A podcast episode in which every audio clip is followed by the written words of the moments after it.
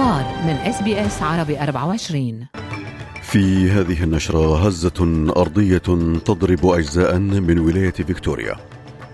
ووزيرة الخارجية تدرس إلغاء وقف دعم استراليا لإنقاذ اللاجئين في غزة إثر تقارير بعدم تورط موظفين في الأمم المتحدة مع حركة حماس. واستهداف سيارة في النبطية جنوب لبنان مع إصابة مسؤول عسكري في حزب الله واجتياح في رفح مع بدء مفاوضات للتهدئة في القاهرة.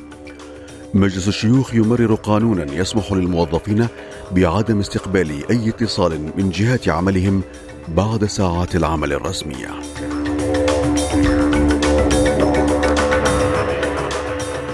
علاء التميمي يحييكم وإليكم تفاصيل النشرة ضربت هزة أرضية بقوة أربع درجات وثلاثة بالعشرة درجة على مقياس ريختر أجزاء عدة في ولاية فيكتوريا ووقع الزلزال في حوالي الساعة الثانية عشرة وخمسين دقيقة بعد منتصف الليلة وكان مركزه بلدة ليون غاثا جنوبي جيبسلاند فيما لم ترد تقارير عن حدوث أي أضرار حتى اللحظة.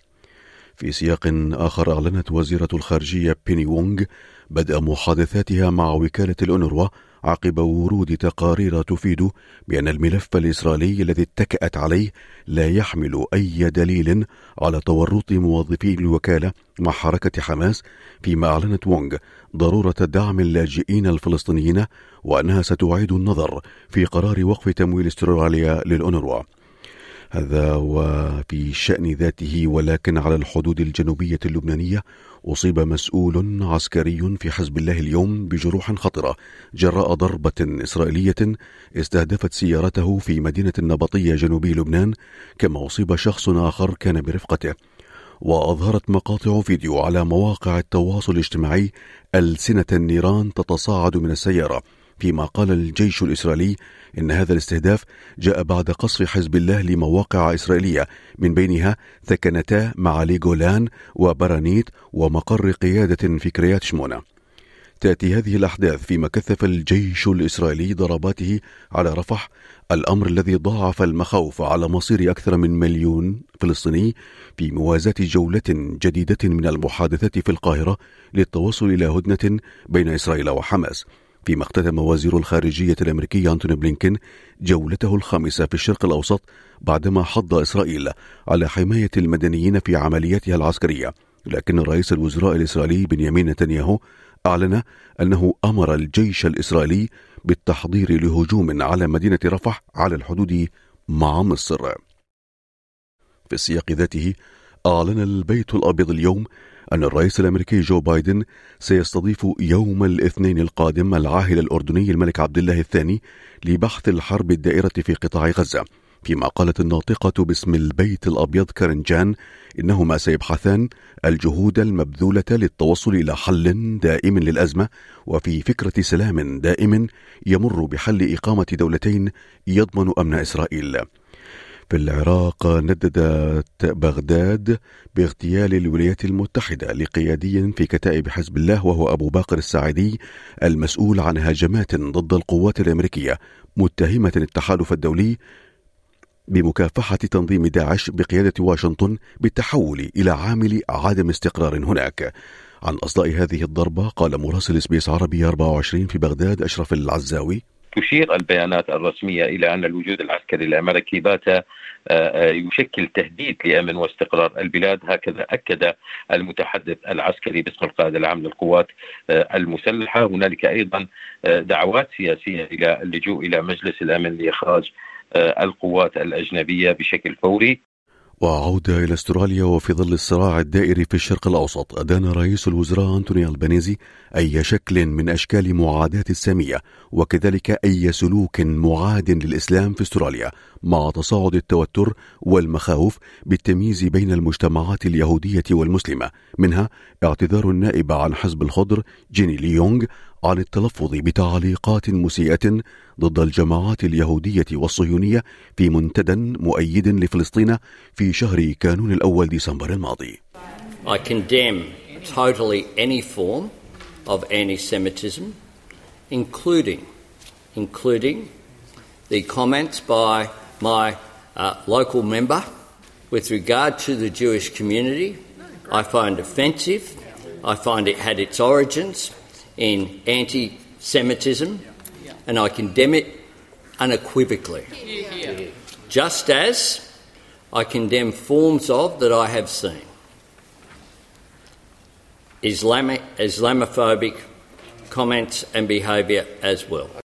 في شأن اقتصادي ستمثل محافظ مصرف الاحتياط الأسترالي ميشيل بولوك مع مجموعة شخصيات من المصرف اليوم لجلسة برلمانية في كامبرا حيث سيتم طرح بعض الاستفسارات حول السياسة النقدية والتوقعات الاقتصادية والإصلاحات الأخيرة في المصرف في ظل حالة عدم الوضوح التي تخيم على مسار التضخم.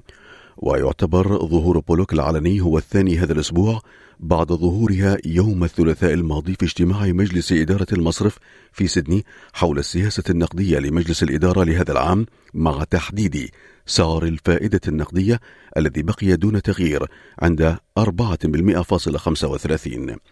في ولاية فيكتوريا قدمت رئيسة حكومة الولاية جاسنت ألن اعتذارا رسميا لضحايا الإساءة والإهمال في نظام الرعاية في الولاية. وقالت في خطابها الممزوج بالدموع أمام جمع من الضحايا إنها تأسف لخذلان الولاية لهم بين أعوام 1928 و 1990 Of course, I understand that these words are not a magic salve. You've been hurt in ways that cannot be undone and witnessed things that cannot be unseen. But I do hope, I do hope that this apology can be the start of something new. For you, a start to healing, to recognition, and to change. And for us, a start to saying never again and meaning it.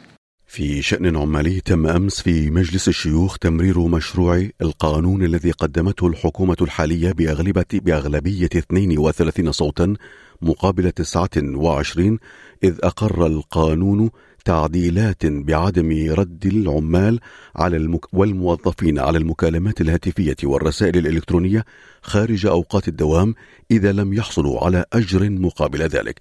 فيما انتقدت مجموعات الأعمال هذا القانون معتبرة أنه سيعقد الأمور ويضيف أعباء كبيرة على مجريات العمل.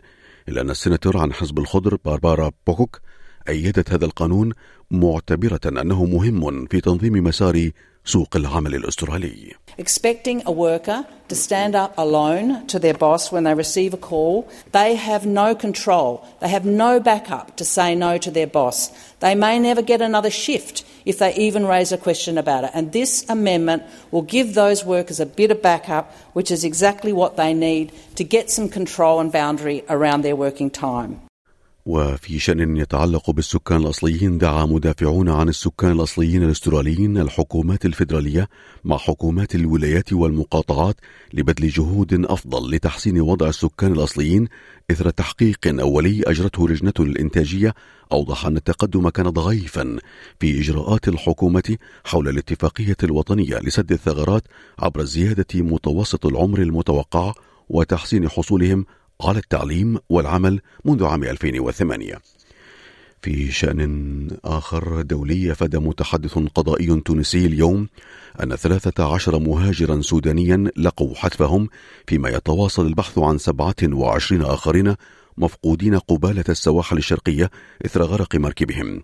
وقال فريد بن شحا إنه تم إنقاذ مهاجرين اثنين ومهاجرين اثنين فيما وهم جميعهم من الرجال على متن ذلك القارب وكانت لديهم بطاقات لجوء وقد تم فتح تحقيق لتحديد المسؤوليات دون استبعاد احتمال استغلال هؤلاء المهاجرين في قضية الإتجار بالبشر أو في تكوين أوفاق إجرامي للوصول إلى أوروبا خلسة. في أسعار العملات بلغ سعر صرف الدولار الأسترالي مقابل الدولار الأمريكي 64 سنتا أمريكيا. في أخبار الرياضة حصدت أستراليا أول ذهبية لها في بطولة العالم للسباحة في العاصمة القطرية الدوحة حيث حقق الفريق المكون من أربعة أفراد فوزا مثيرا في سباق المياه المفتوحة المختلط. إلى درجة الحرارة المتوقعة لهذا اليوم كما يلي في بيرث الجو مشمس 41 درجة في أدليد مشمس 29 في ملبورن غائم 22 هوبارت غائم جزئيا 23 كانبرا الجو فيها مشمس 28 في سيدني غائم جزئيا 24 في بريسبن أمطار متفرقة 29 وفي داروين أمطار متفرقة وعاصفة متوقعة 31 درجة مئوية. كانت هذه نشرة الأخبار. قرأها على حضراتكم علي التميمي من إس بي إس عربي 24 شكرا لإصغائكم. هل تريدون الاستماع إلى المزيد من هذه القصص؟ استمعوا من خلال أبل بودكاست، جوجل بودكاست، سبوتيفاي أو من أينما تحصلون على البودكاست